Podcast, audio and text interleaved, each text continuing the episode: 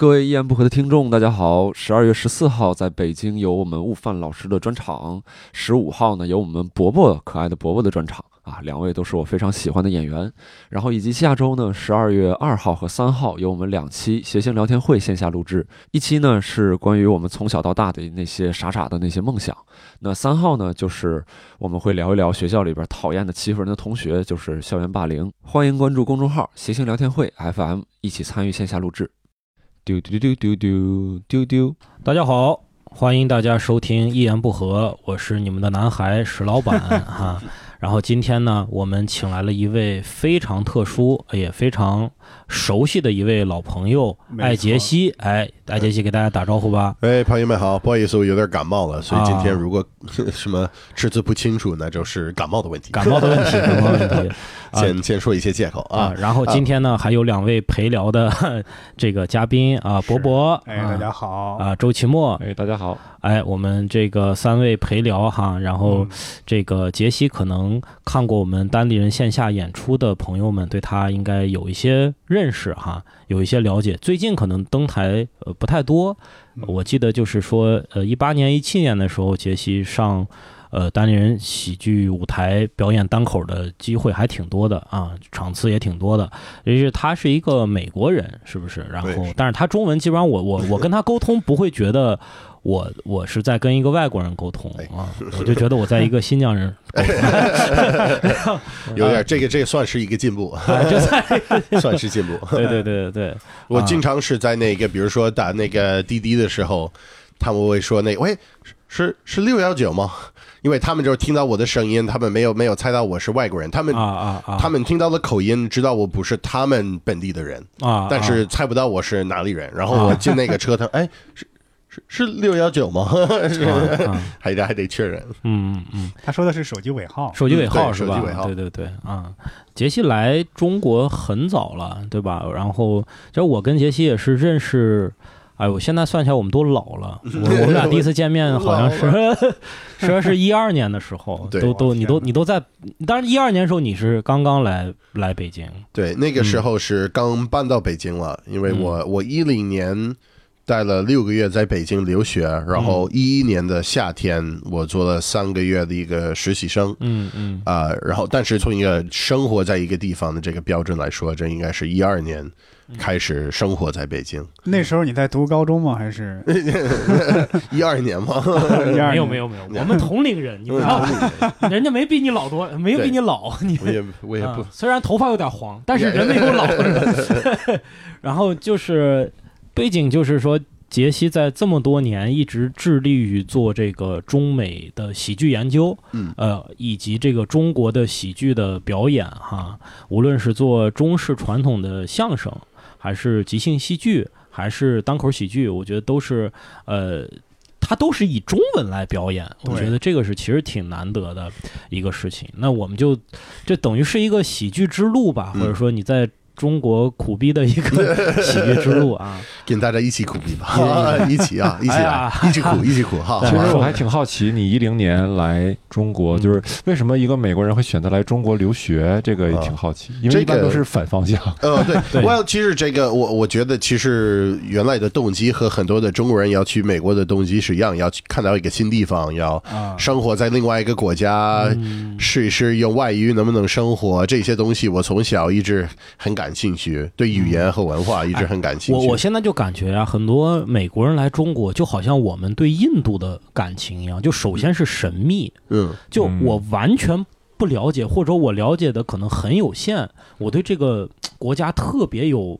特别有、有有好奇心，有神秘感。然后我去，等于是一个冒险的一个感觉，我就我也不知道我会遇见什么。对，这个其实有有一方面这个这个感觉，因为我。我上大学的时候，我知道我肯定大三肯定是要留学，因为美国的很多大学生大三就是你那个最好的留学的时间，嗯啊，就是大家都你在这个时间留学是最最普普遍的，嗯嗯。然后当时我在上大学的时候学了一点中文，然后我也学了一遍西班牙一点点西班牙语，嗯，所以我在想的是，要么我去一个会谈中文的一个国家，要么去一个谈西班牙语的国家，啊。啊。但是这个中国确实感觉比西班牙语是比比西班牙有意思多了。嗯那你你你学西班牙语，你去德克萨斯就行了。去墨西哥这个其实这这确实是这样子，因为这个其实中文在语言种类里面来说是一个比较特殊的一个语言，因为就是在美国有很多的什么墨西哥的或者这个其他的什么西班牙裔的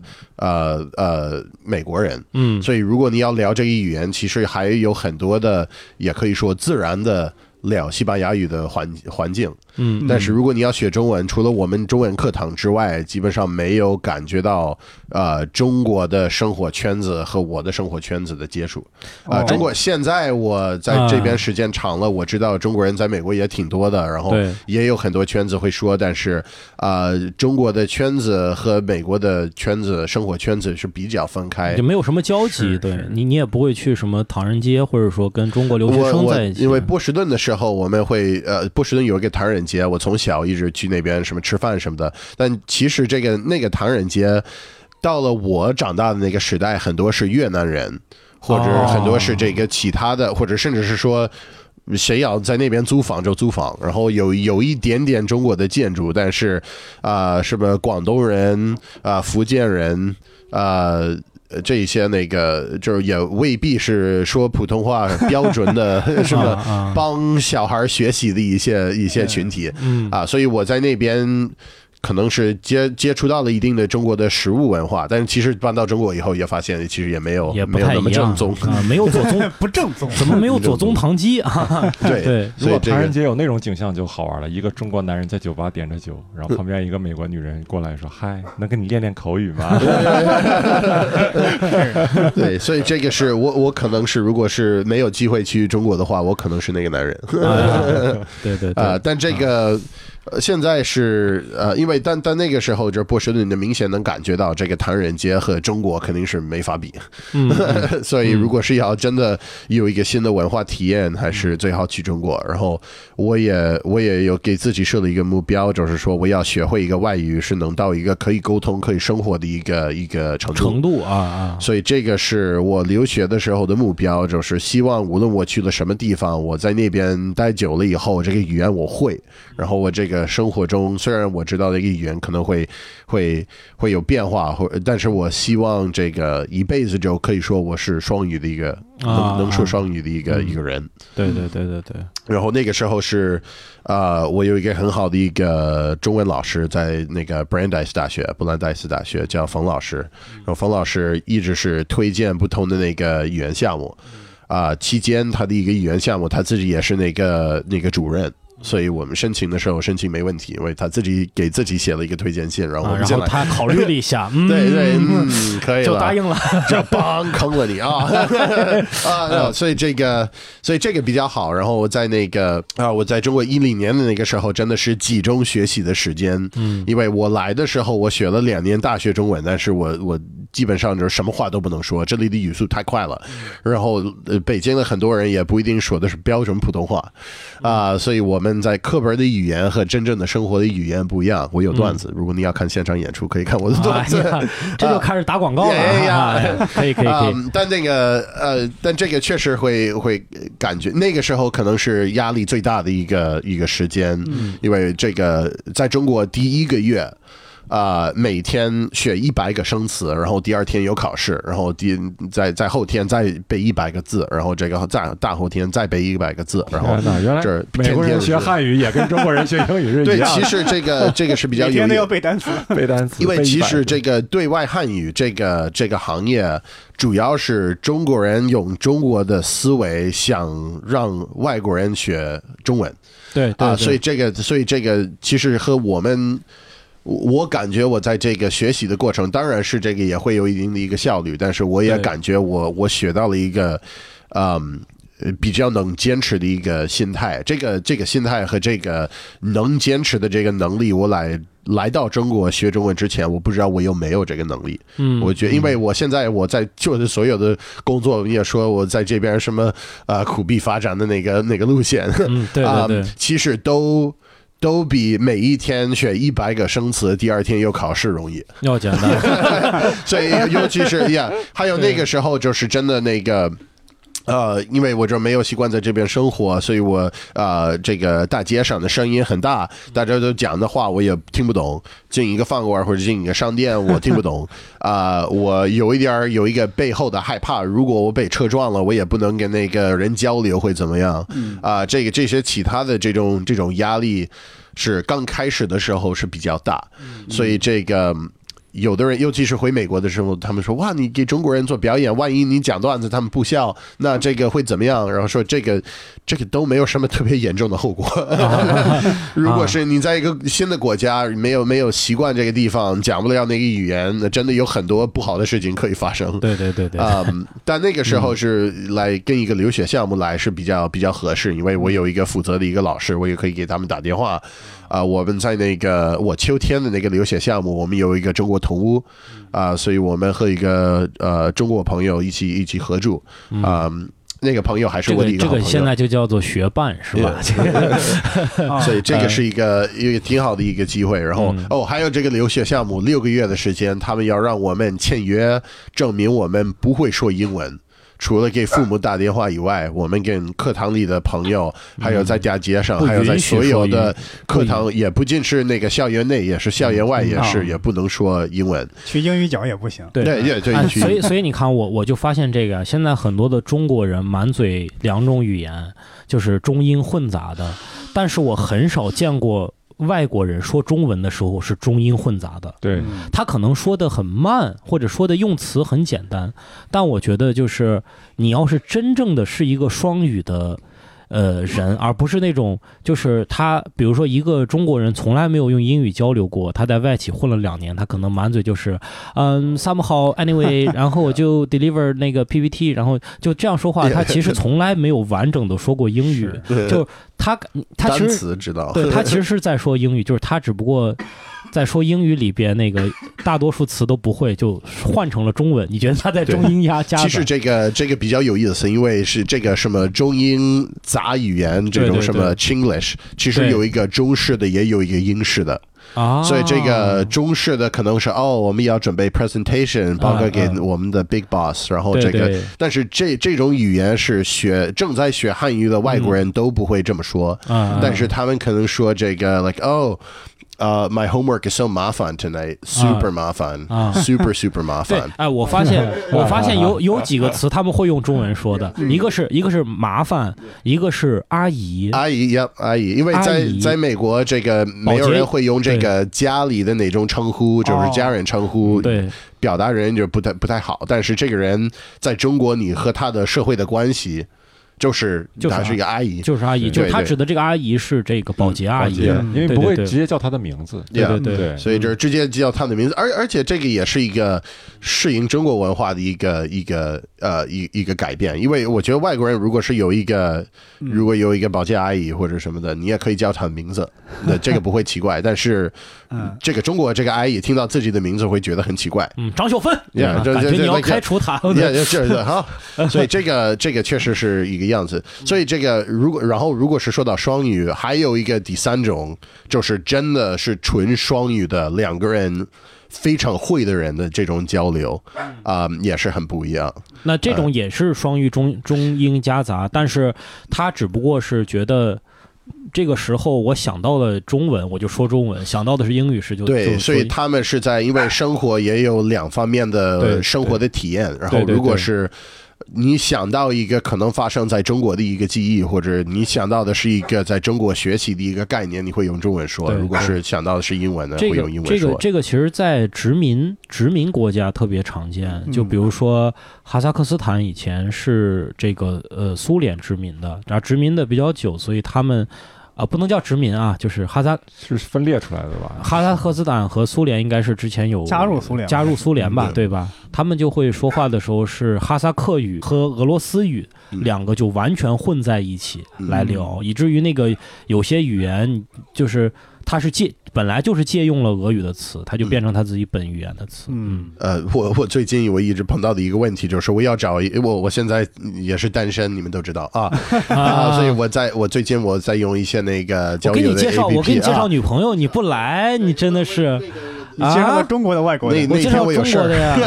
我我我以以后他们确实是给我介绍了一个，他们说也给你介绍一个女儿，呃，女儿？那女孩儿，女孩儿，女孩儿 女孩儿 啊，说要要去攀岩，嗯。然后这当天就是我那个垒球赛的那个季后赛的最后一天，哦，所以我就来来不及。然后我也不是，我有可能是还能来得及，但是我也不要跑一个比赛，然后身上都是汗味儿，然后这个哦。去去见女生有点我以为你不太合适。是去看比赛，那我是打打比赛打球，哎，垒球不是女女孩玩的叫垒球，所以这个是垒球，还有身体弱的男人玩。那那那 对，确实确实是这样子，因为棒球确实很难，然后对对身体的要求呃对多一点，然后垒球就是扔的那个球的速度低一点，然后那个球场小一点，然后尤其是到了那个三十岁、四十岁、五十岁，也甚至六十岁，在美国也会有也会有成年人在玩那个所以以垒球。后以后男的也可以穿女装就是比较娘的男的也可以穿女装。都可以。现在也是，现在已经已经有这个趋势了。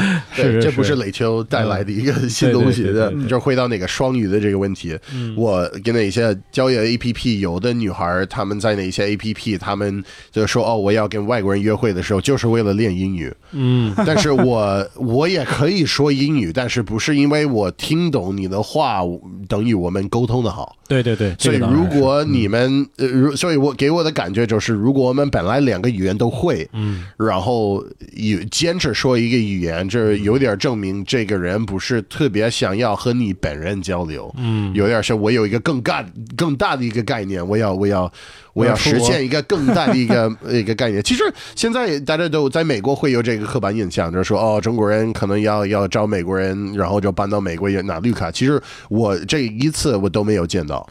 所以你是单身呀，所以你想想，你想想，你为什么是单身？你百分之九十的姑娘都被你拒绝了，对是，人家人家也不会说我想跟你谈恋爱，人家可能就先开始跟你说嗯我想跟你练英语，练着练着英语就可以谈恋爱了。你有没有想过这一点？呀，我 我我可能就想的太太直接了吧。哎呀但这个我确实是有的时候，你跟一个无论是女孩还是男孩，做一个双语的人，你能找一个能说你的语言的人，就感觉特别爽。啊，是因为是这个我的语言，其实我的语言是很多种，我也会，呃，我也经常做那个喜剧表演的工作的时候，我跟那些美方想要在中国做一些那个中国的喜剧表演或者合作，我说你得找会说三个语言的人，会说中文，会说英文，会说喜剧。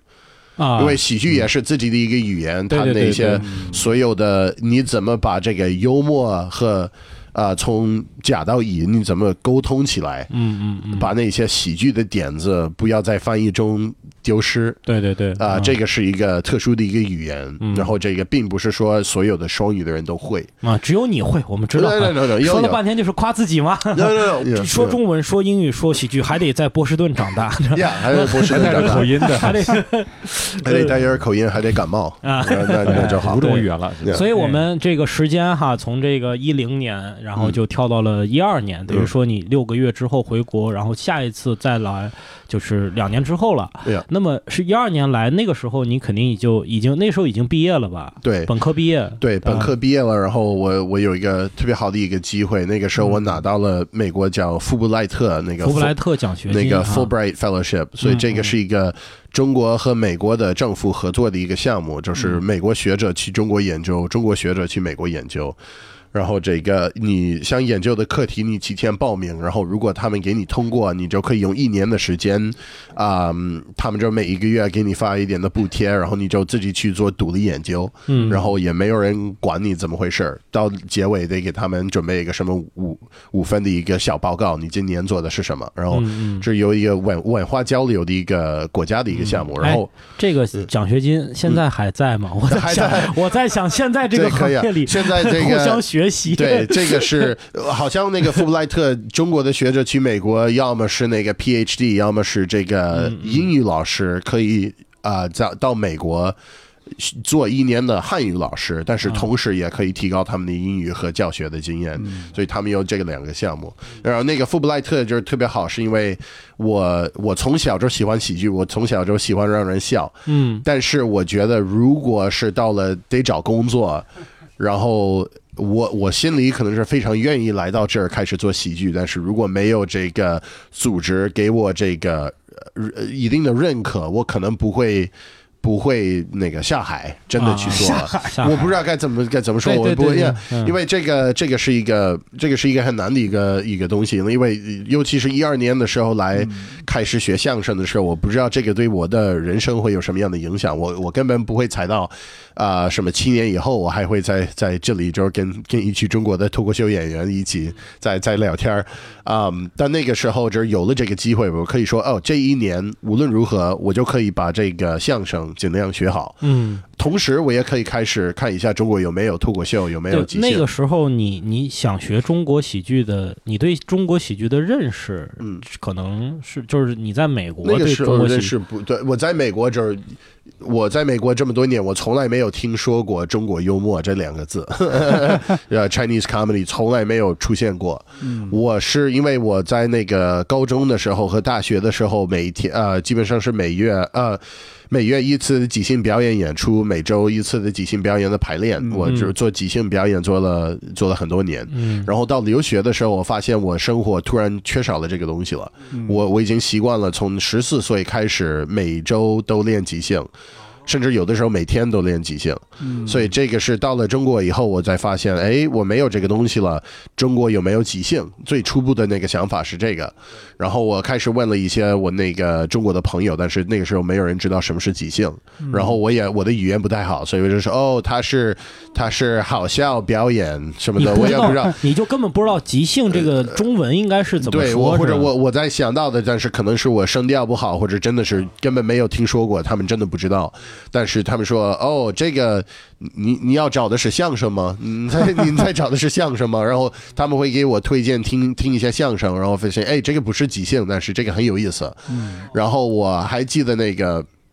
还记得就是第一是在那个呃网络上，还有在那个出租车那个出租车的时候听相声，这感觉这个东西很有意思。嗯还有一个是在我我我去了那个北京 Improv，就是终于找到了这个北京即兴。你怎么找到我们的？啊、那个是我的一个呃 我那个留学项目的另一个朋友，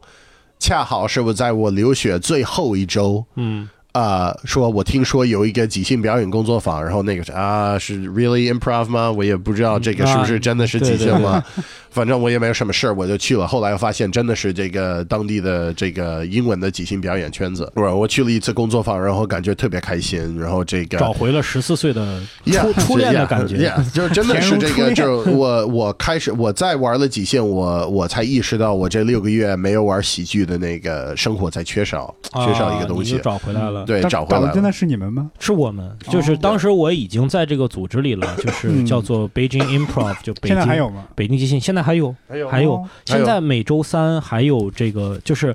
就是杰西当时参加那个工作坊，现在做下来，我估计已经做了十几年了，就哦十几年每每周的周三都在做这个工作坊免，免费的，免费的工作坊，所以我觉得是一个。特别特别难得的一个事情。是所以这个组织我我看到了以后，然后看到了那边也有本地的什么中国演员在嗯在试图玩即兴，然后那个时候我意识到了一些，这让我非常非常的好奇，就是说有的时候啊、两个国家的或者这个国际的喜剧是完全通的，嗯，嗯大家都完全没有没有没有问题了解嗯。为什么这个这个好笑，为什么我我该怎么演，有的时候是完全崩溃了。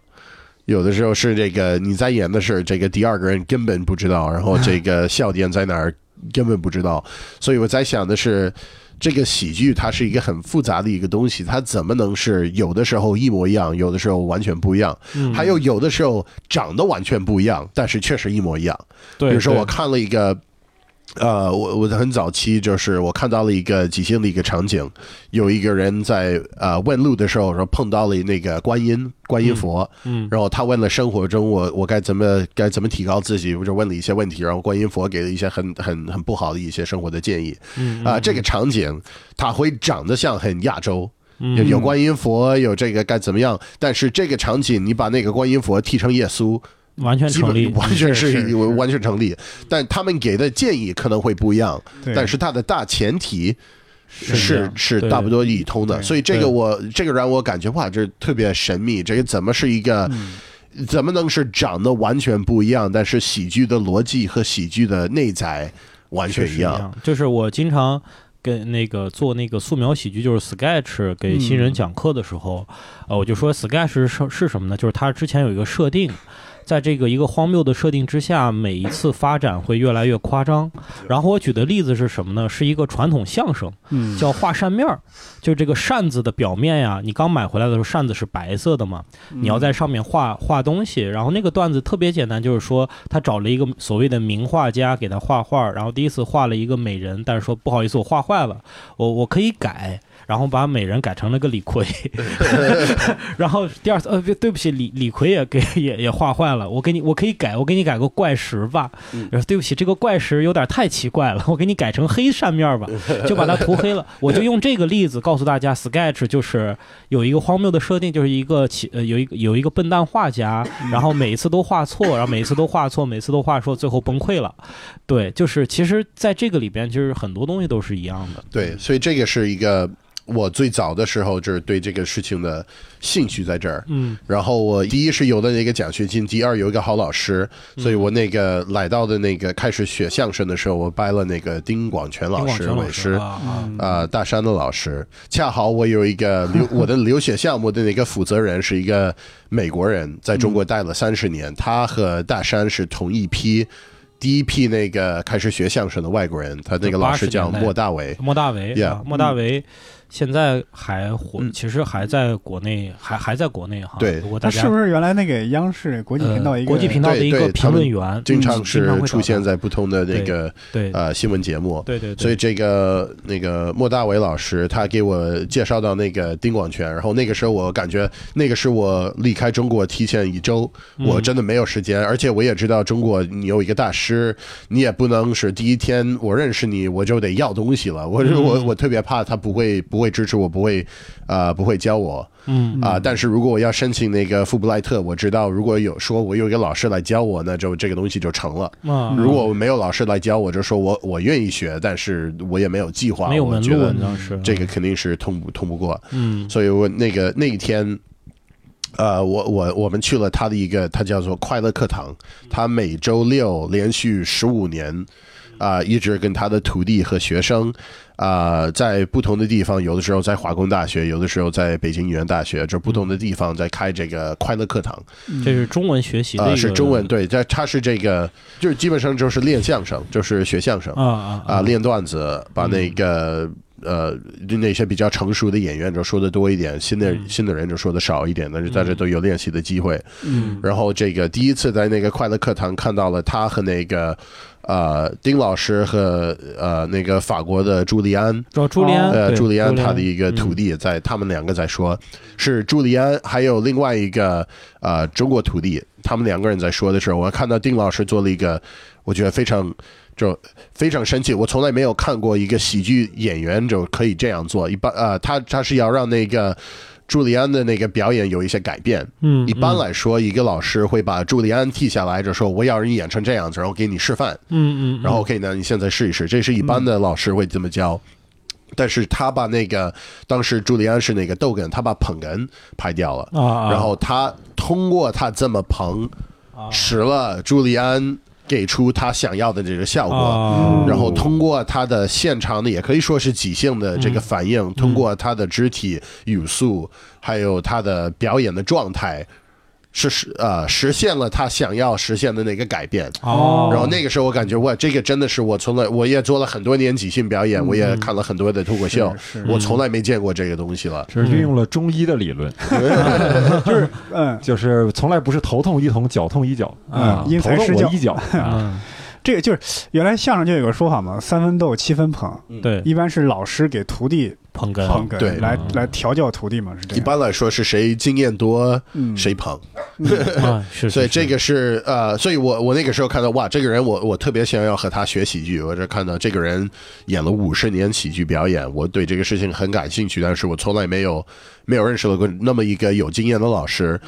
但是我特别着急，因为就是第一次刚认识，然后就没说这么几句，我还得说了哦，我要申请这个呃奖学金，你能不能教我怎么 怎么说？哎呀，你不要学外国人说话，杰西，那 你这样很不个时候的礼貌的。是，对，所以这个时候，然后他你让就是外国人听见怎么想？对对对，其实我很讨厌这个东西，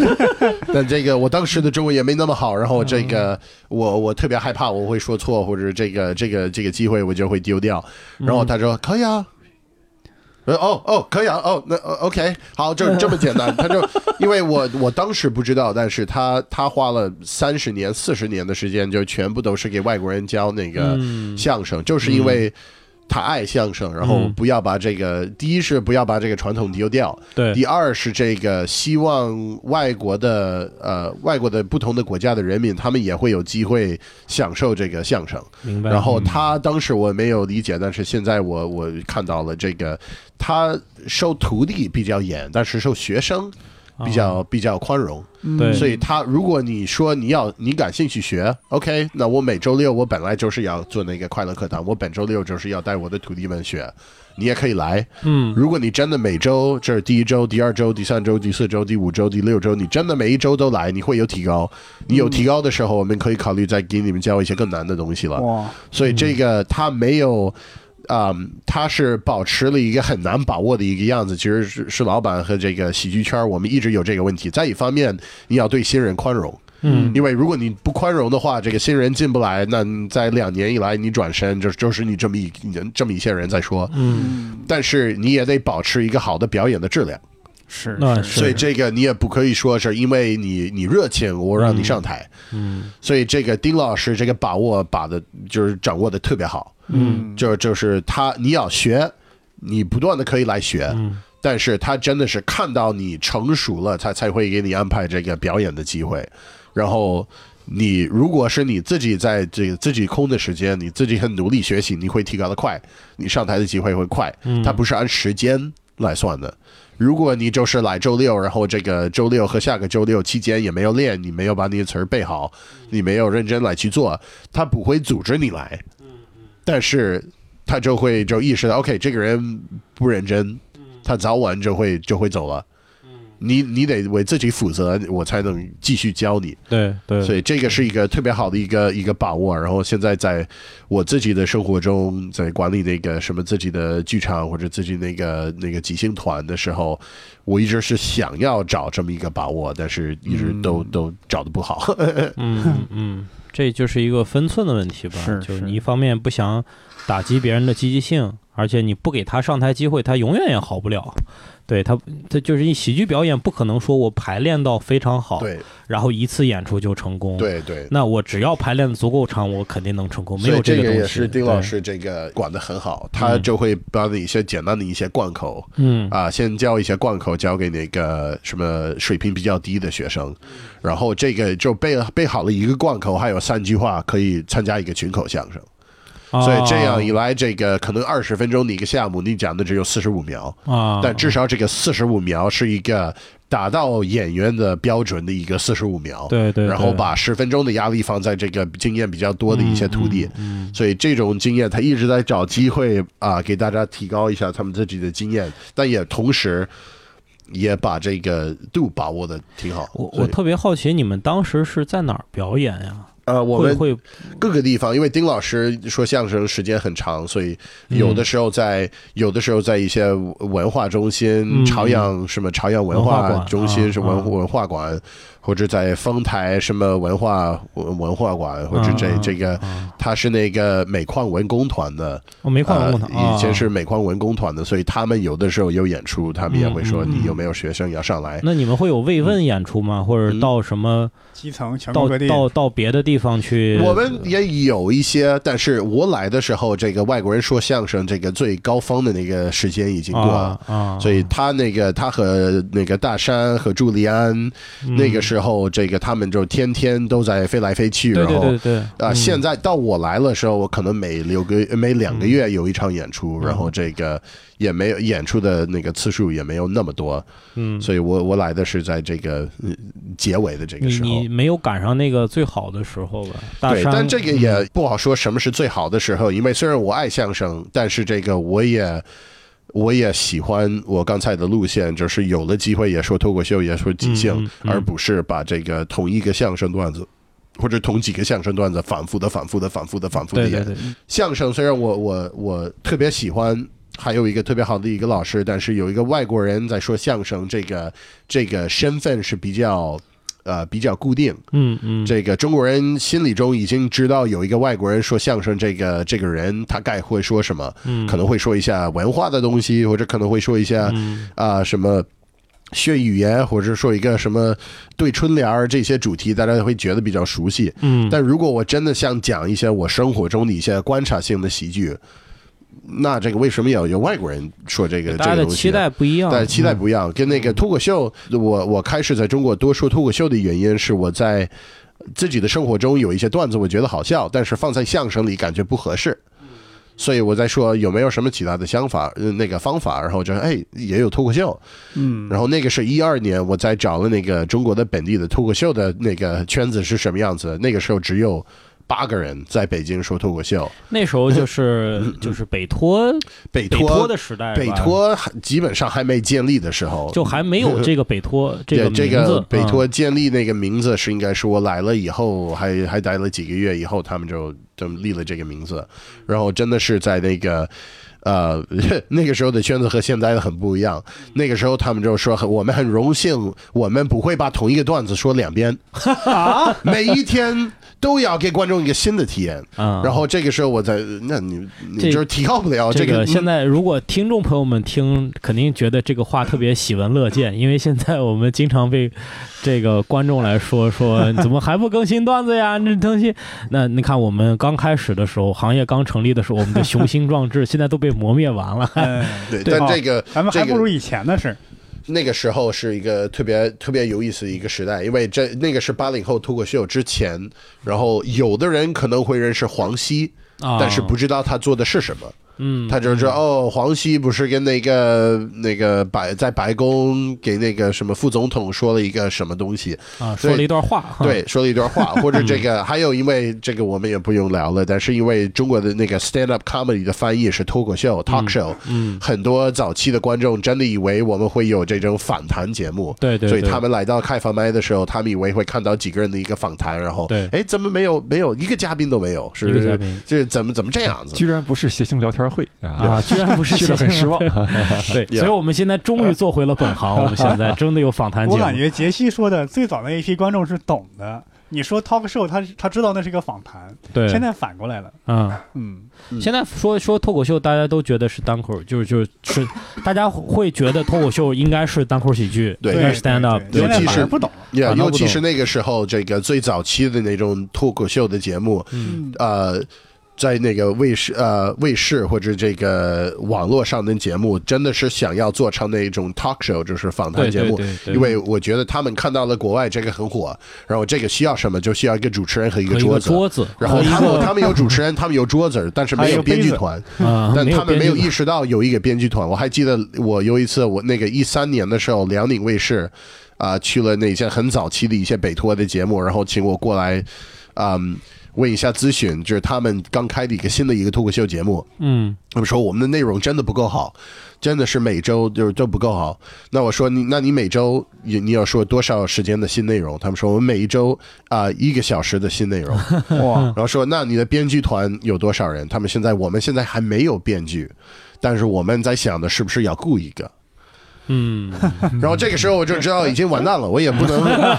因为你你想一想那个，因为在那个 在那个 Stephen Colbert 或者这种真正的脱口秀节目，他们为了一个八分钟的一个独白，他们会有十个编剧。嗯嗯。那你要做一个小时的，你你你才意识到，你才意识到你需要编剧。嗯那我也我也帮不了你，然后这个我也很难过，因为我我在说，如果我给他们建议，你该你该雇十个编剧，嗯。现在到到现在，你在中国任何一个喜剧节目找十个有经验的喜剧的编剧会很难。啊，都都很难。对，现现现现在但是现在至少大家有意识说，我我需要找十个，那么这十个人水平怎么样的？当然不，对以前没有但这个。至少有这个嗯概念，因为那个时候我在说，因为我在那个时候我在那个呃，当然是在娱乐圈子的那个地位很低，现在还是很低。啊，啊，但是那个时候我就没有这个，我没有这个位置在说你，你得有一个 writers room，就是一个编就是剧编剧的编剧室啊，编剧室，你嗯你得有一个，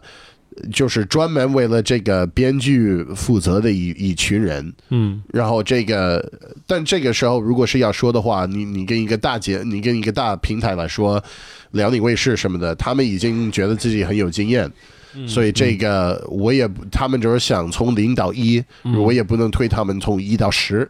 然后我也不知道该推荐谁，对，因为我也可以推荐一些我在圈子里认识的一些朋友们，嗯。但是未必会成功。嗯嗯，所以这个这也是一个挺挺难的一个一个样子。现在现在稍微好一点，我想到你这个身份很有意思，因为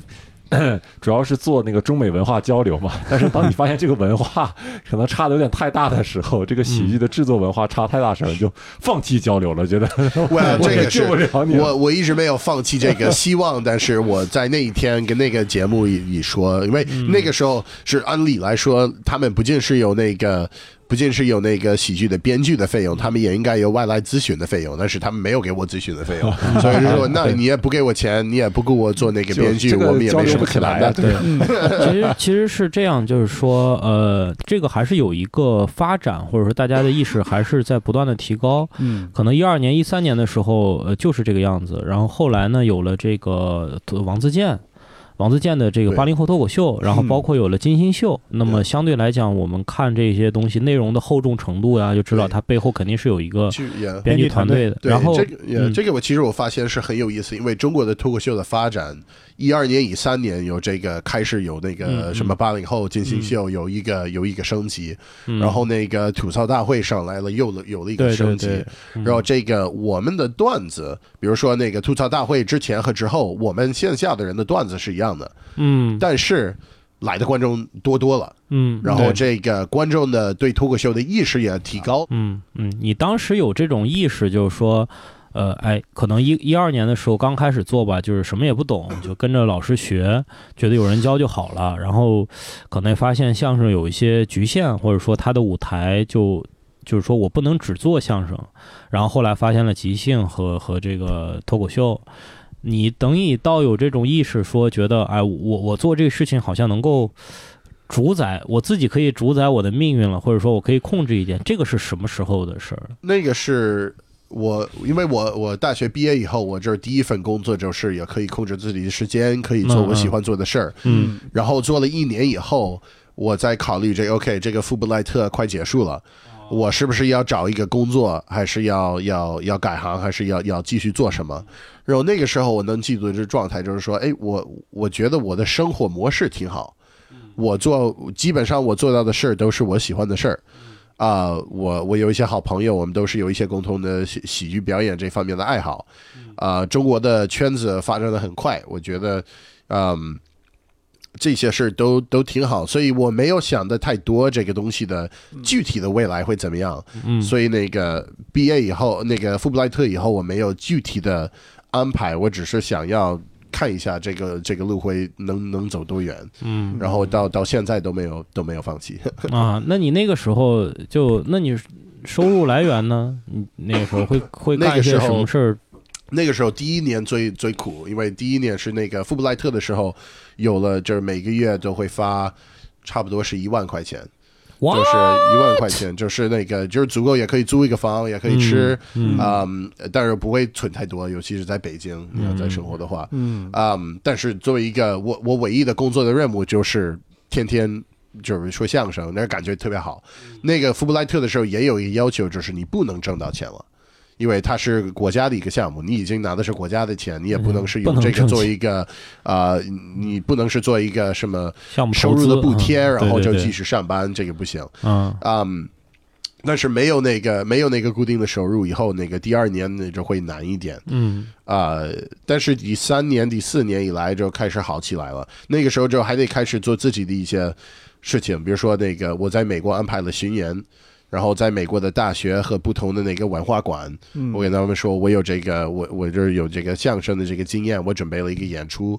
然后你能不能付的机票回美国？然后有有某一方付了我的机票回去的时候，我会跟呃，如果是波士顿的呃波士顿的一个大学付了我机票，那我会继续跟那个新英格兰和纽约看一下有没有其他人在附近要、要要来去订演出。如果是去了纽约，那我会看一下那个费城或者华盛顿的人要不要请我来去做演出，然后这样一来做一个巡演，嗯，那个是我的当时那个刚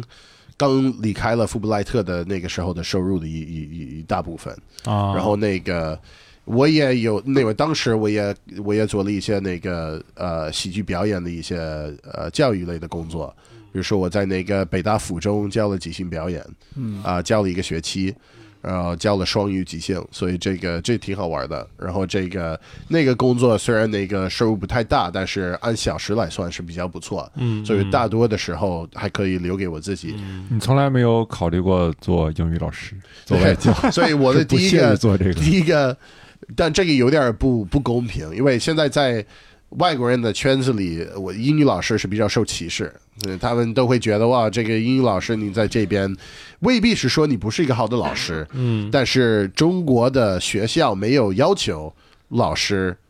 啊有有有好的老师，要求是要要白人，要帅哥或者要美女，所以这个学校的要求是这样子。那你是认，如果你要认真的教英语，中国不是一个特别好的地方。啊，啊明白，所以的意思就是，会有少数的人来这里，是因为真的对英语的教学感兴趣，但是这些人不会留的太久，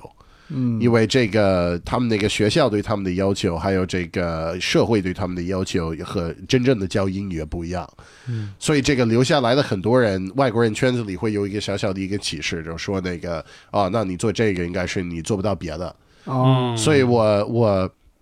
但是这个我觉得很不公平，因为我我有的时候我会看到中国的一些那个微信那个什么呃十万加的一些文章，就说外国人来到了中国就是挣到挣到中国人的钱教英语，然后都是不不合格的东西，就是说，那这个合格是谁定的？嗯 嗯嗯中国人邀请了，中国人想要这样子，那这个外国人能就是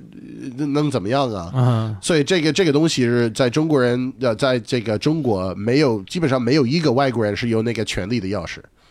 权力完全控制在中国人的手里。那这个外国人在做什么？是因为中国人想要外国人来做这个，明白明白，没有一个外国人是说我想要本来就来到这儿，我也可以来对对。对对对，所以这个是如果。中国人对那些什么哦轻松来到了 来到了中国教英语的一些人有问题了，其实这个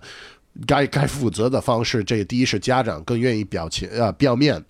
啊、嗯没有考虑到那个资格对对对，啊、这个是家长的问题，嗯，还有学校他们愿意雇这种人对，啊、所以这个是有另一个问题。但是甚至说你就是为了找一个轻松的工作来到了中国，那怎么了？这个也是一个好事儿。嗯，这是我希望更多的外国人也可以来到了中国，有当地的朋友，了解中国的当地的现状，对，留了一年两年回去以后。然后这个大家在美国，如果说中国这个中国那个，他们也可以说，哎，其实我在那边待过时间，我、我我至少了解一点。对嗯对，所以这个虽然它不是一个，他他我我就非常那个，呃，我就害怕，而且还有第三个，就是因为我也是我我我也是外国人，所以嗯我害怕这个大家看我，他们看了这个文章。然后他们知道白人来这儿就是为了教英语赚钱，什么睡中国 其实其。实我觉得都是一样的。你看，你看嗯现在那个 像澳大利亚，他会对中国人开放这种叫做呃打工签证，嗯你可以来这儿待半年、待一年，然后你有一个工作，他就给你签证。那其实是。呃，一样的，就是对于中国人来说，可能我要凭留学签证或者我正经的工作移民，我是来不了澳大利亚，我是待不了这么长时间的。但是有这样的一个东西，那那证明第一，澳大利亚人需要我工作，对吧？他可能不是一个特别高端的工作吧，但是需要我工作。我去了以后呢，可以学习了解当地文化，那就是一个挺好的事儿。对。那如果我听到澳大利亚本地人说说你们这帮中国人来到澳大利亚就是为了这个签证，就是为了。骗澳大利亚人的钱呢？那我我当然觉得很委屈啊，对吧？对就这种感觉。而而且这嗯个我我感觉是中国的所有的社交媒体都存在一个问题，因为中国的社交媒体和外国的已经分裂了好久，嗯所以中国的平台都是中国人在说中国人爱听的事儿，然后中国人给中国人点赞，然后没有外国人在那边在发言，尤其是 NBA 的时候，我感觉特别明显。嗯 NBA 那个事件发生了以后，我在美国看的是美国的那个 NBA 的新闻，嗯然后大家的评论，然后看到中国的那些 NBA 的新闻，然后看到大家的评论，然后我第一个感觉就是不说谁对谁不对，没有任何交流。嗯，嗯，各说各话，这这这一段可能播不了，这一段可能会所以这个是一个科技的一个程度。所以，但是我的意思就是，甚至说这个人，OK，那呃这个有一个英语老师，他来到这里，他挣的钱比比你写比比很多人就挣的还多一点。但是也有几个想法，就是第一。啊、你要教英语在这边，你也得有本科的那个学位。在美国，本科学位很贵，嗯，所以你你以为哇，你这个外国老师能挣到一万五，也也不用工作了。这这个一万五的一半儿都得交给那个，都得交那个债务还债务。哦那还债务所以这个不是说对，所以贷款，因为大多的人的他们有了，除非家里有钱，那就是就得贷款嗯嗯啊、或或者这个啊一万五这如果是要回美国，这个也是我我当时最最关心的问题。我也可以找办法在这里按一个中国的喜剧表演的标准来说，就生活的还还好。嗯但是万一我要搬回美国，我要在美国买房，或者要在美国啊、什么搬回去生活，那我就还得再到一个什么消费的消费更高的一个国家。我我我在这里存的钱，我可能会觉得还可以，但是回到那儿的时候也感觉不太好。嗯嗯啊、所以这个也是一个也也是一个复杂的一个作用。但是、我这个东西让我最不舒服的，其实不是这个英语老师本身，嗯就是因为我也是犹太人，啊，然后犹太人就是那个那个啊、二战那个大大屠杀，他为什么来自原因就是可以说我们和他们不一样。嗯呃可以区分这种对，所以这个虽然这个中国人其实对犹太人特别好，嗯但是还是有一个很明显的哦，你们和其他人不一样。啊，所以我我感觉很有点委屈，因为这个虽然大家都是支持我们，嗯但是如果你本来的世界观是说我们和他们不一样，那再再改了一些历史的细节，这个也可以是很很差的一个表现。呃，很你差的不一样是说觉得中国人跟犹是犹太人跟中国人不一样，还是我不是说犹太人跟中国人不一样？犹太人就是一个例子，就是说我我对这些有说某一个群体和我们的群体不一样比较敏感。嗯啊所以如果说哦，那些白人在这里都是英语老师，他们都是为了这个来的，都是为了这个目标，都做这个，他们都那样。嗯。可以区我也分开来，可以区分开来，然后这个我也如果是这个关系特别不好的话，我也不教英语，我也不做那些其他的不好的事情，但是我这个这这些细节都都被丢掉了。啊，就是像那个中国人很多种，就是东北人和四川人和这个云南人和这个就是都都很不一样。对，中国人也不会不会想要这个哦，来到了中国都是为了都是为了留学或者这个花钱或者为了什么什么的。其实中国人也很多种，对，有的人来美国旅游就是有有一辈子的一个梦想要去纽约看一下，有的人真的是为了我也可以高量的消费，这个每每个人都不一样。但是这个我也希望美国人不会塑塑造这种什么哦，中国人都都都怎么怎么了，因为每个人的生活很很不一样。我觉得朝这个个方向前进的第一步就是把“老外”这个词啥时候能淘汰掉掉。呀呀，所以就就是美国人、英国人、哪国人，但是嗯。老外这个就太笼统。对这个这个东西也是文化，我也不是说评评论这个东西，但是如果在美国，这个 foreigner 这个词是很敏感，嗯。你也不会说哦，我有一个朋友他是一个 foreigner，就是我啊什么什么叫 foreign 的，对我对？也你说你可能会说哦，我有个朋友他是泰国人，啊，但这个这个是可能是感觉这样子，因为这个老外就是有一个那非中国即所有人一个一个一个一个世界观。那这个我我觉得是在在一方面，它也有自己的好处，就是我们在这边，如果是我在，比如说我能让人笑，嗯，大家也会感觉，哎，其实其实这些外国人其实也也挺幽默的，他们也是一个也有什么想要和大家一起玩儿和一起有友好的合作的一些人，所以这个就是一个，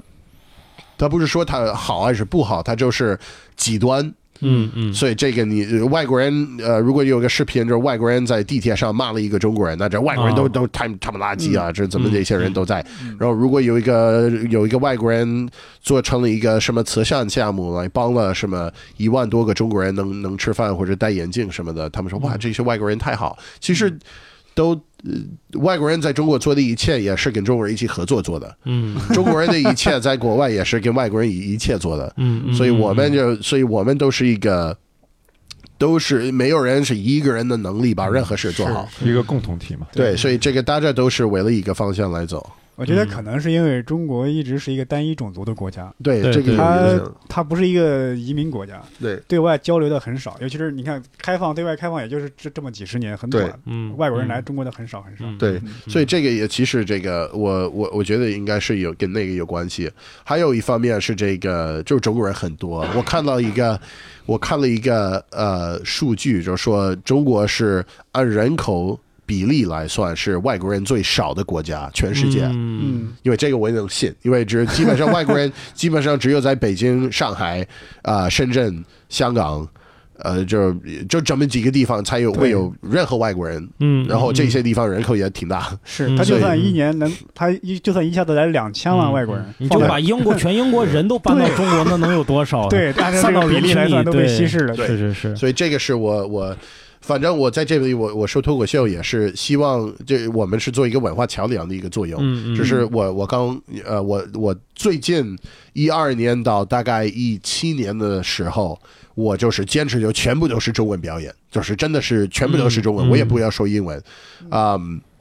那个有点是我自己在坚持一个，我也不知道我为什么那么坚持，但是嗯这个、我总是感觉我。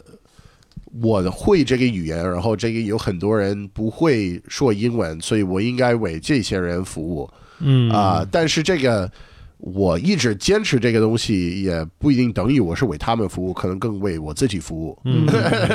所以我最近一一七年到现在，我是在那个在看怎么融合，也包括多说一点英文脱口秀，也包括我的 vlog，也有的是双语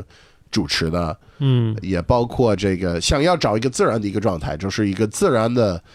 会说两个语言的一个喜剧演员会是怎么什么样子的。嗯，对，不用刻意的，就是说我就是要说中文，或者因为这个喜剧，我们都知道，这个最你最不要做的就是刻意观众都能感觉你假那种感觉。嗯，对如果你说一个段子这样崩溃了，你也可以说哇，嗯。那个段子真不好，哼 真失败了，啊。让观众哦对是这样子，观众也对对会笑，你认可了。但是如果你讲一个段子，然后。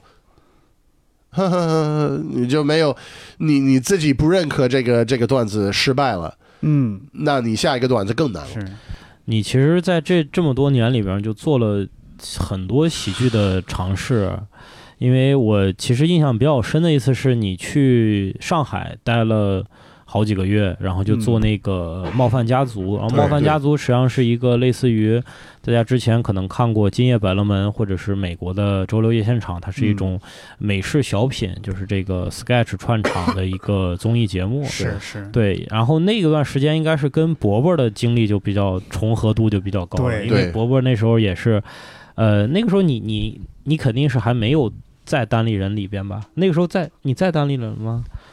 哦，那时候中间是在那个时候中间中间你已经在单立人了，嗯对对对，然后就是，但是那个时候刚刚单立人也是刚刚刚刚成立，啊对，然后就博博是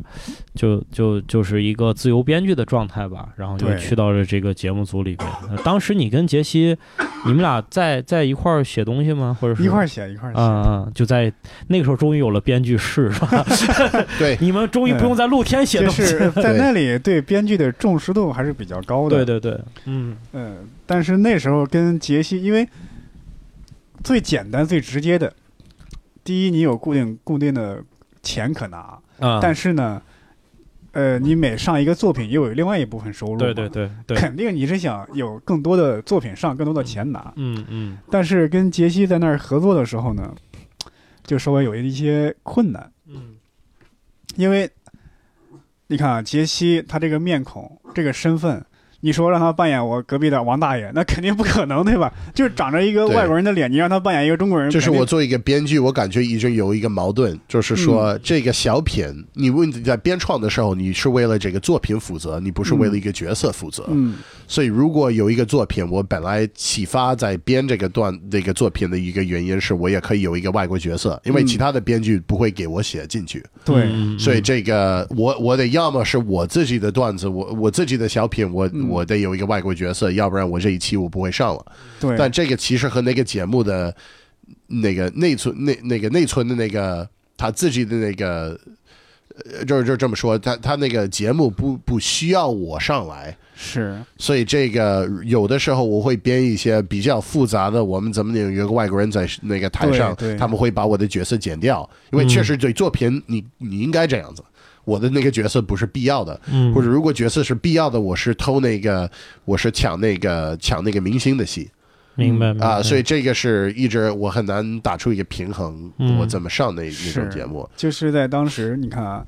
呃，有些编剧他在写的时候，脑补的就是一个发生在中国的一个故事，对，对吧？跟女朋友吵架了该怎么调解？嗯。找我的最好的哥们儿，哎，我最好的哥们儿是一个外国人，这不太可能这种设定。这个在喜剧方面，这个好比你在铺一个我们没在铺的东西。如果你有这个三个哥们儿，第一个是中国人，第二个是中国人，第三个是外国人，那你铺的就是中国人会做中国人的事儿，外国人会做呃中国人会做中国人的事儿，中国人会做中国人的事儿，然后外国人会做不一样。嗯，对嗯。这个是一个典型的一个喜剧的逻辑。嗯。但是如果在编这么一个这么一个东西，我没有玩这个，观众会觉得奇怪。是啊是是是然后这个还有一方面就是在在比如说在美国也有，比如说周六夜晚秀，他们现在刚开始有中国人上来了，很多年一直有黑人。然后这个，但是有几个想法，就是在在美国社会真的有黑人和亚洲人，对对对。中国人社会没有白人，对，社会除非我是英语老师。啊，我真的是这个社会就没有我，不是说社会没有，这是但是大众的电视观众的理念里面，对，就是还还是停留在就是大山朱利安那个时代嗯，对对，所以在当时我们跟杰西合作的编剧也会比较少一点，嗯，主要是我跟还珠还有那个 Tom，yeah. 嗯，嗯。所以这个是一个一个大问题。还有在有的时候，就比如说，如果是在美国的 S N L，那这个。呃，比如说我来到了这最早，我来到了马凡家族，特别期待我也可以演川普，或者我也可以演这个 这种东西，一下子我就发现太敏感了，就不敢嗯不敢做。是对，我们有了一个特别好，我和还珠还有你，我们编了那个网络啊我呃那个那个扎克伯格，我有那个我有我们编了一个我会演那个扎克伯格的一个一个一个小品，就是那个网络大会，对那个时候是马云他那个什么 呃，马云是在是在乌镇吧？对对对，好像互联网所所有互联网大佬开会嗯都在一起，没有请马云。嗯然然后后那个时候就是马云说：“那我我也不知道我有没有空。”反正就是那个呃，那没请我，那我也不知道我能不能来。然后我我我想到这个点子，特别像那个小学的时候，你会不会可以跟我一起做饭那种样子？就是说嗯他们也没请过过那个一起吃饭，但我不想要和他们吃饭。对 所以我们就把那个所有那个网络大佬都写改成小小学生，改成小学生，然后在那个什么食堂在考虑谁能和谁做在哪儿，然后这个嗯为什么然后？你你就是马云马云，你觉得你很伟大，因为你成绩最好，但是其实我们也很厉害啊。嗯呃，这个就是这种东西了。后来第三番有那个扎克伯格要进来，就说：“哎呀，让我进来呀！” 他说：“啊，你不行不行，那一百七十多个学校都让我进来，就凭什么你的学校不让我进来？” 然后那个，然后那个，他们把扎克伯格轰走了，然后孙杨上来了。孙杨？演那个因为啊我们还得把明星植入，然后孙杨演了那个体育老师，把所有人都轰到体育课，啊啊，啊。所以这个。对，就是你看，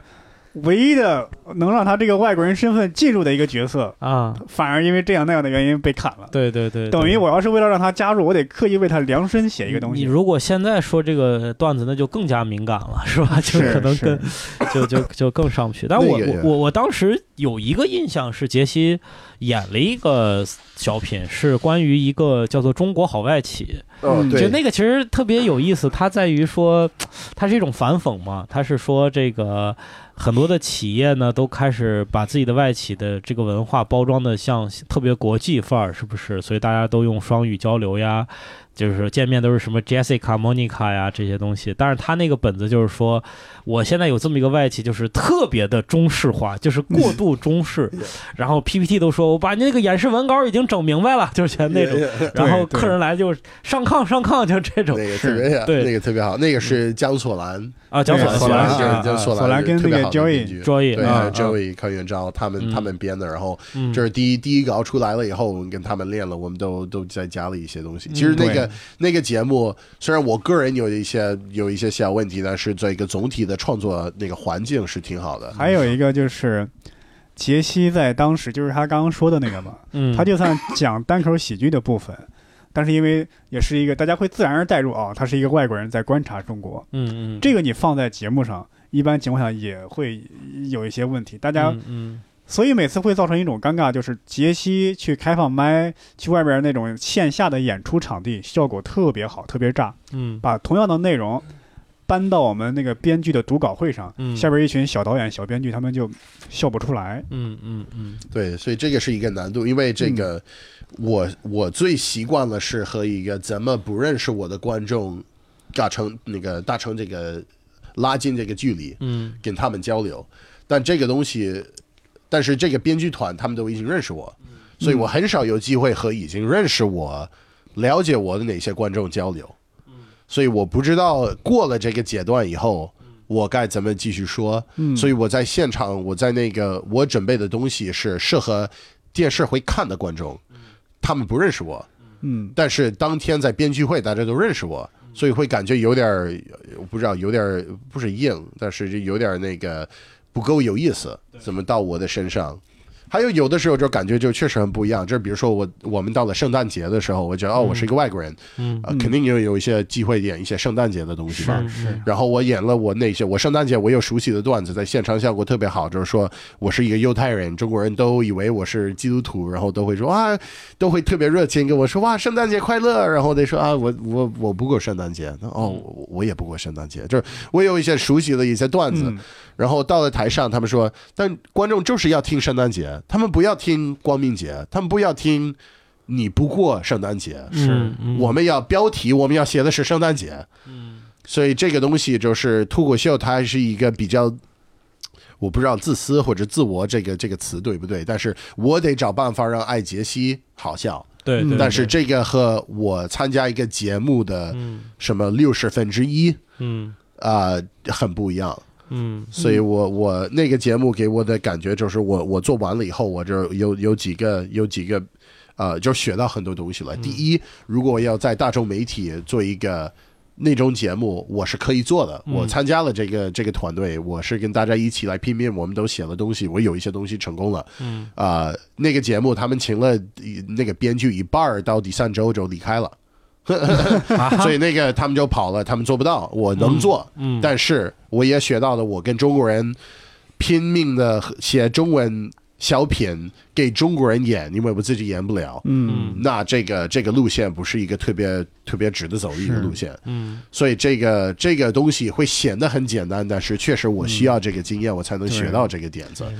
嗯，所以这个，但是我有觉得不一定是说不能跟中国人合作，嗯而不是说合作的也得把我的身份融入到这个合作之内嗯啊、才能做得好。我觉得就是别说你了，就是我们这些演员去上节目的时候，总是面临一个痛苦吧，或者是一个你在线下和线上之间，呃，你的评判标准不一样了，你的你的那个受众也不一样了。然后我觉得我们这里边可能上电视节目。呃，有有一些经验的，还是期末可能上过一些吧。没有啊，我你没哎，你但是我记得你之前上过一个什么黑龙江卫视的，还是黑龙江还是一个什么吉林卫视吉林卫视的一个一个一个，但是是在上面去讲脱口秀，是不是？对，啊，你有没有遇到类似的情况？就是你的内容就是导演组不认可，呃，我们当时那个导演组，我上那个节目应该他是不咋负责的 导演组吧，啊就就是无所谓，就没 咋没咋审查啊节目啊哦，那反而对你来说是一种好是个事儿好事儿，对吧？对吧？好事儿，然后就会觉得说啊，作品能完整的上，完整的上，嗯但是观众反应也很很很冷淡，啊啊所以，这也是跟他们找的观众也有关系。嗯而而且他们在在美国这种节目会有热场的演员，他们是嗯会有每个场，尤其是喜剧之前必须得把这个场子热好。嗯。这些大多的节目都没有，嗯，对他们都没，他们就是比较公式化的一个一个录制的一个样子。然后嗯。大家都们把导演让我们做的，我们都做好了，我们嗯也不是考虑这个节目的效果，嗯，就是现在在能做的事情之内考虑演出的效果，但是如果是没有钱来请一个热场演员，就是嗯没有人热场。嗯所以这个是比较难，而而且这个是我们所有的脱口秀行都在面临的一个问题，就是我们怎么从线下到线上，我们怎么能带来我们线上的那个有魅力的东西，怎么能带到线上？因为我我我录了一些那个。电视的那些那个综艺节目，在说的一些脱口秀，那那个那个环境不是特别适合脱口秀。嗯。无论你那个当天的那个段子炸了，那怎么了？嗯，没有第二部，是是，因为那个节目它不是为了脱口秀的发展，对，嗯。所以你可能个人有一点点的，呃，有一个有一个波动，或者嗯。一点点的一个、一个进展，嗯。但是对于一个行业来说，现在还是很难找这个这个出路在哪儿。也包括吐槽大会，吐槽大会其实也也有很多脱口秀，但是也有明星，嗯。也有这个吐槽这个什么这个这个气氛。嗯。呃，吐槽是一个很好的一个脱口秀的一个气氛，但万一你不喜欢吐槽人，就是在美国有很多非吐槽的那个脱口秀，嗯。但是在中国，如果你能吐槽，那你那个舞台可能大了一点；嗯。你不能吐槽，这个这个这个市场还没有还没有成起来。嗯嗯，所以这个是我们一直在找的一个问题，但是我还是很相信这个是能成功，因为喜剧的最好的点子就是你不能作弊，嗯。嗯所以你真的能让人笑，那你能让人笑。如果你不能让人笑，无论你多么吃力，你也不能让人笑。对。所以这个是一个呃，也对于喜剧行是一个好处，就是有这个，如果是编那个呃戏剧或者编那个电影剧本，嗯呃，不不什么不懂的人能呃让自己以为我能做，或者是就我再盖一句说的，看起来对，看起来这个装的有点我能，装的，我能装懂，装到一个是这个项目已经立成的一个样子，嗯嗯但是其实不会。但是这个喜剧你也不能装到一个项目立起来的一个样子，嗯，明嗯白，明白因为这个喜剧，如果你你真会呢，你就会；如果你不会，你知道你不会。嗯但是有的很多的行业你不会，但是你不知道你自己不会，嗯。然后这个名气大或者这个有钱，就可以继续把这个项目都推下去。对，嗯，其实我嗯，在当时还做那个《冒犯家族》的时候，那个节目组相对来说比其他节目还是要专业一点。对对对，嗯。然后，呃，杰西有时候讲他就是还是还是他这个外国人身份嘛，大家呢更想听什么工作、女朋友，但是你一个外国人讲哦，原来外国人是这样的生活，跟我们的生活不一样，嗯，他们可能会想听这样的。嗯，一旦你想说什么关于一些新闻之类的，那完了，这个是不能评价的，嗯。尤其是你这个，特殊身份，所以这个是。也这个是一个大问题，就是现在很多网络喜剧都是靠热门话题，嗯嗯，但是基本上外国人说到任何热门话题都已经敏感了。嗯，因为我也我的评论不是我个人的评论，是嗯大家会把觉得是看成是西方文化嗯对我们中国的评论。嗯，然后如果你要做那么大的话，就是喜剧都是微妙的东西，我有个人的想法，嗯但是没有把没有人把这个我个人的想法看成个人的想法。明白，所以这个是不是说不能做？但是我得找一个通过我的真正的生活，我怎么真正的接触到了这个点子，我有话语权嗯嗯，的一个方法来说。明白，嗯，所以这个如果是呃，如果就是哦，最近新闻发生了这个，这个发生了这个，那这个很很容易，要么是要么是观众不吃这一套，要么是这个真的对那个那个制那个广电总局的要求会有问题了啊、所以这个是一个这是一个难点。所以，因为嗯。因为这个在因为在中国这个制度确实是这样子，我我上那个冒犯家族，因为这个是，呃，如果是上冒犯家族，我演川普，嗯。啊、发生的问题啊、他们真的可能可能会有一个国际事件，所以这个是如果是这样子的话，这个这个国家和这个这个制度不是特别好接这个东西，不是想要有这个问题，就是能避免这个问题就好明白啊、所以以这个是一个我我一直在难解决的一个问题。我现在我我越来越感觉我的喜剧应该往这个个人小。嗯，啊、就是小题，我个人生活的小的题材，对对对对，再往那边再往大来说，嗯。而不是说现在这个不是说那个每日秀或者 Daily Show 哦，嗯。现在的新闻是八八八在发生，从大题往小。嗯。但是这个也是一个难点，因为我的、我的喜剧的偶像，他们都是从那个大题往小。是。我看那个那个每日秀，我就是说不了嗯这么一个铺垫嗯啊、但是这个不等于这个内容不是能说到了，嗯但是我得找一个新的一个方向来去说。对嗯，但在当时比较好的是，杰西成了王源的粉丝啊。啊，对，这这个是怎具体是怎么回事儿 啊？这个是比较特殊，我所以他们是给我们一些主题，这个最早是这样子。嗯最早他们就是给我们一些热门话题，就是这周可能会比较流行的一些话题，你看一下能不能编一些脱口秀。嗯其中有那个《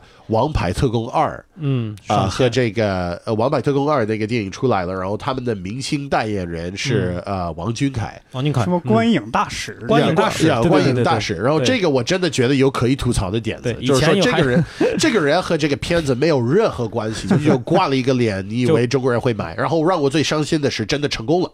嗯所以这个是，所以我在那边我再吐槽一下这个怎么能请王俊凯？这这《王牌特工二》非常暴力的一个电影，怎么能由王俊凯啊？是来来上王俊凯是什么样的特工？他会怎么？他要这么做特工是？他是唱歌杀人吗？嗯对，但其实这个有点道理，因为我听他的歌，我也想死。对，哎对，就是有这么一个东西。对，这个所以所以这个我我有这么一个段子，这个是一个五分钟的段子，期间一部分，那后来剪出来的基本上只有这个段子。嗯 然后那个时候，因为在彩排的时候，其实黄珠可能救了我的命 对，啊、黄珠就说：“你真的要做，你真的会被骂死了。”我说：“真的吗？就是这么一个简单的做决策，你真的被骂死了。你应该呃说一下那个哦，那我也是，因为我为什么这样说？因为我喜欢王源，然后就把王源的名字就拿出来了。所以后来我们播的是那样子，第一期的 少说一句话，这就是引来了杀身之祸。那个可能是那个第一期的最那个评论最火爆的一期，是是是，因为这个他们是所有的王俊凯的粉丝，真的骂了我一顿。然后这我可以看一下这个微博的、那个、几千条评论他们给我发也几千条评论，然后也给我发了很多私信呃私信。呃，我再看一下，我能不能找出来那个老的私信是 是什么样子。所以也还有王源的粉丝也挺支持我，然后他们说啊，你终于有人说出来了啊！对，这个这个他们都是这个态度。对，你看我们这个这个 sketch 的编剧用心何其险恶，两句话挑唆了两波粉丝内斗。呀，所以这个是一个，呃，这个是一个一个很好笑的一个点子。对于我来说，嗯，我觉得大家把我的话当真是最好笑。是也就是说，我是一个我我在怎么 我怎么对王俊凯或者王源，我怎么能有那么深的一些感情？是，这个对于我来说是一个无厘头的，就是很、很奇怪的一个东西了。但是嗯啊、这个对于大多的观众来说，他们也没有没有怎么看。杰西，你是在翻热搜吗？早没了，早下去了，你这那我再看我他以为那个私信，上过一次热搜，永远在。得翻到几十万条。所以有的人会把那个呃这个也发英文，我不知道为什么，他们以为我可能听不懂中文。啊，就是 What the fuck is wrong with you? You dead ass think Carrie can sing, but Roy can with his big ass nose. Are you fucking deaf? Watch the live versions of Carrie singing. Fans represent their idol. Both you and Roy are fucking ugly and disgusting.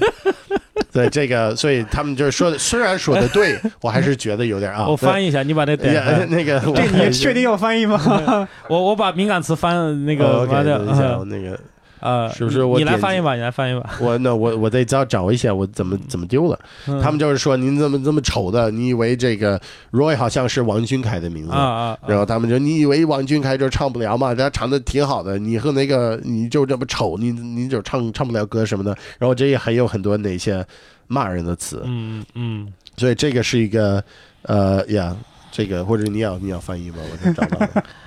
啊，你脑子到底有什么问问题？你们这个大傻瓜，你觉得 carry，呃，你觉得王俊凯不能唱歌，但是王源可以唱吗？他也用他的大傻鼻子来唱，是吧？你是不是他妈聋了啊？你看看现场演出那个 L My Ass Off 啊，你看看。哦没有，就 laughing my ass off。你你真他妈笑把我屁股都笑掉了！你说 你说你说王王王源能唱歌，呃呃呃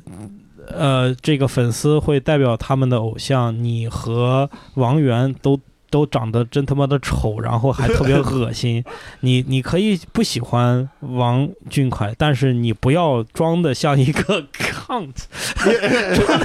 这个怎么翻译？装一个婊子，然后变得这么 他说的是不是把他？把他拉成这个样子啊？你是一个你有你你是一个你就是个笑话，然后你你你呃你呃呃所以就是骂了呃，如果你没有说，你就你就你就你就闭嘴，然后没有人问你的意见。没这个这个是对，确实是没有人问我的意见。那这个是，所以这个挺难的。我所以这个这个体会以后，还有很多王王凯那个啊，就王源在支王源的持你，粉丝在支持我，然后这个还有这个，所以王源的粉丝帮你挡了很多王俊凯的。我要这个我不知道这个甚至有那个王源的粉丝在他们的粉丝群里截了这个视频，说我们有了一个外国粉丝。啊，然后这个确实是有很多的那个呃。呃，就就是很多的这个很就这种东西了，嗯所以这个是我第一，我我我看这个东西，其实，在一方面我我我我不是特别荣呃什么荣幸来来说的这个事儿，因为啊。确实是这个做一个喜剧演员，我觉得我做的一点都没有错误。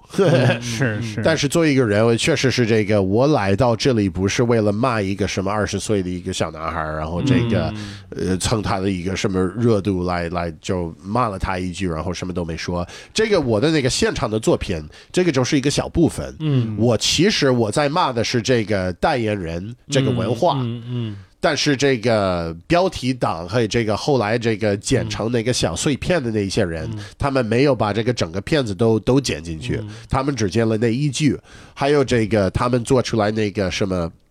该怎么说？截图截了很多图，然后把这个对话这个字幕就积累在下面。嗯，基本上只有我的脸，然后我那些文字的那个东西，没有表演，没有这个上下文，没有这个现场的感觉。嗯，嗯所以这种东西，你的东西，你的作品很很容易被被理解断错了。章取义。对，然后这个是，嗯，但在那个另一另一方面，我觉得我我当天我荣幸的是，就是我能把一个跟我原来没有关系的一个主题，啊我是通过了这个不断的练开放麦，然后跟中国的演员在拼命在上第一期的节目，还是有了自己的机会在说，嗯然后观众无论是这个这个激烈的那个评论，但是至少是现场的观众笑了，那我觉得我对。啊，如果我真的说的不对，现场的观众不会笑。而如果不会笑，那一段也会被剪掉。嗯，对，所以现在这个观众笑是，嘿，这孙子完蛋了。对。幸灾乐祸祸的笑的笑，，yeah，如果是那种啊，laugh my ass off。很快就成为一个没有 S 的人笑得我屁股都裂了。哎呀，所以感觉杰西这个 这几年确实是有喜有悲吧。我觉得一既是一个特别冒险的一个旅程，然后里面也认识了很多朋友，啊也受了一些委屈，也受了一些委屈啊，然后也收获了一些粉丝啊，这个收获了一些别人的呃别人的粉丝，对。所以，而且而且，我觉得杰西一个特别不容易的事情，就是他这么多年一直在坚持这个小剧场的喜剧演出，然后大家也可以去关注一下。其实，嗯如果大家来过单立人 Club 的话，就在这条胡同的旁边，就是杰西他自己有一个表演即兴戏剧的一个场地，叫做中美喜剧中心。哈，谁能想到中美两个大国的喜剧中心在一个胡同里面，不足六十平米呢？对。这个，所以大家如果对即兴戏剧感兴趣的话，也可以去看一下杰西他们的熬夜喜剧，嗯每个月都会有演出。是因为你们的公众号每周都有演出每周都有演出。那你们公众号是是什么？公众号就加那个中美喜剧中心，就搜一下中美喜剧中心就可以加。啊然后这个我得开始更好的弄我自己的号，嗯就是爱杰西爱喜剧，啊，呃，是草字头的爱。第一个是草字头的爱，其实这个这个名字编的太差了，这是现在不 不好不好不好传达打，对对对对，嗯呃，所以这个。呃，然后我就希望这个，因为我我基本上是每周六、每周五有即兴的演出，每周六我都在单立人演，嗯但是我也嗯经常在外地或者什么，所以我近期没有这么多在单立人的演出。但是我的希望是那个二零年的时候，就是我我要多。再把一呃，再把更多的时间和精力放在脱口秀这方面，嗯然后这个再继续提高我的段子，再继续提高我和粉丝的互动，啊，然后再继续提高我和朋友们这一些可以聊天儿，对也可以可以欢乐在一起的一些机会。嗯嗯，行好，那么。感谢收听这一期的一言不合啊！欢迎大家转发订阅我们的节目啊！希望呢在线下看我们的演出，可以关注公众号或微博单立人喜剧。希望了解更多电台外的故事，可以关注我们的电台微博一言不合 FM，加入听友群可搜索微信号一言不合二零一九。相关节目信息及歌单，可以在栏目内的详细信息查看啊。好，那么感谢杰西今天来到我们的一言不合做客啊，希望以后呢多参与到我们的各种各样的活动里面一起玩儿啊。那我们今天的节目就到这里结束了，感谢大家，感谢，拜拜，谢谢，拜拜，拜拜，丢丢丢丢丢丢丢。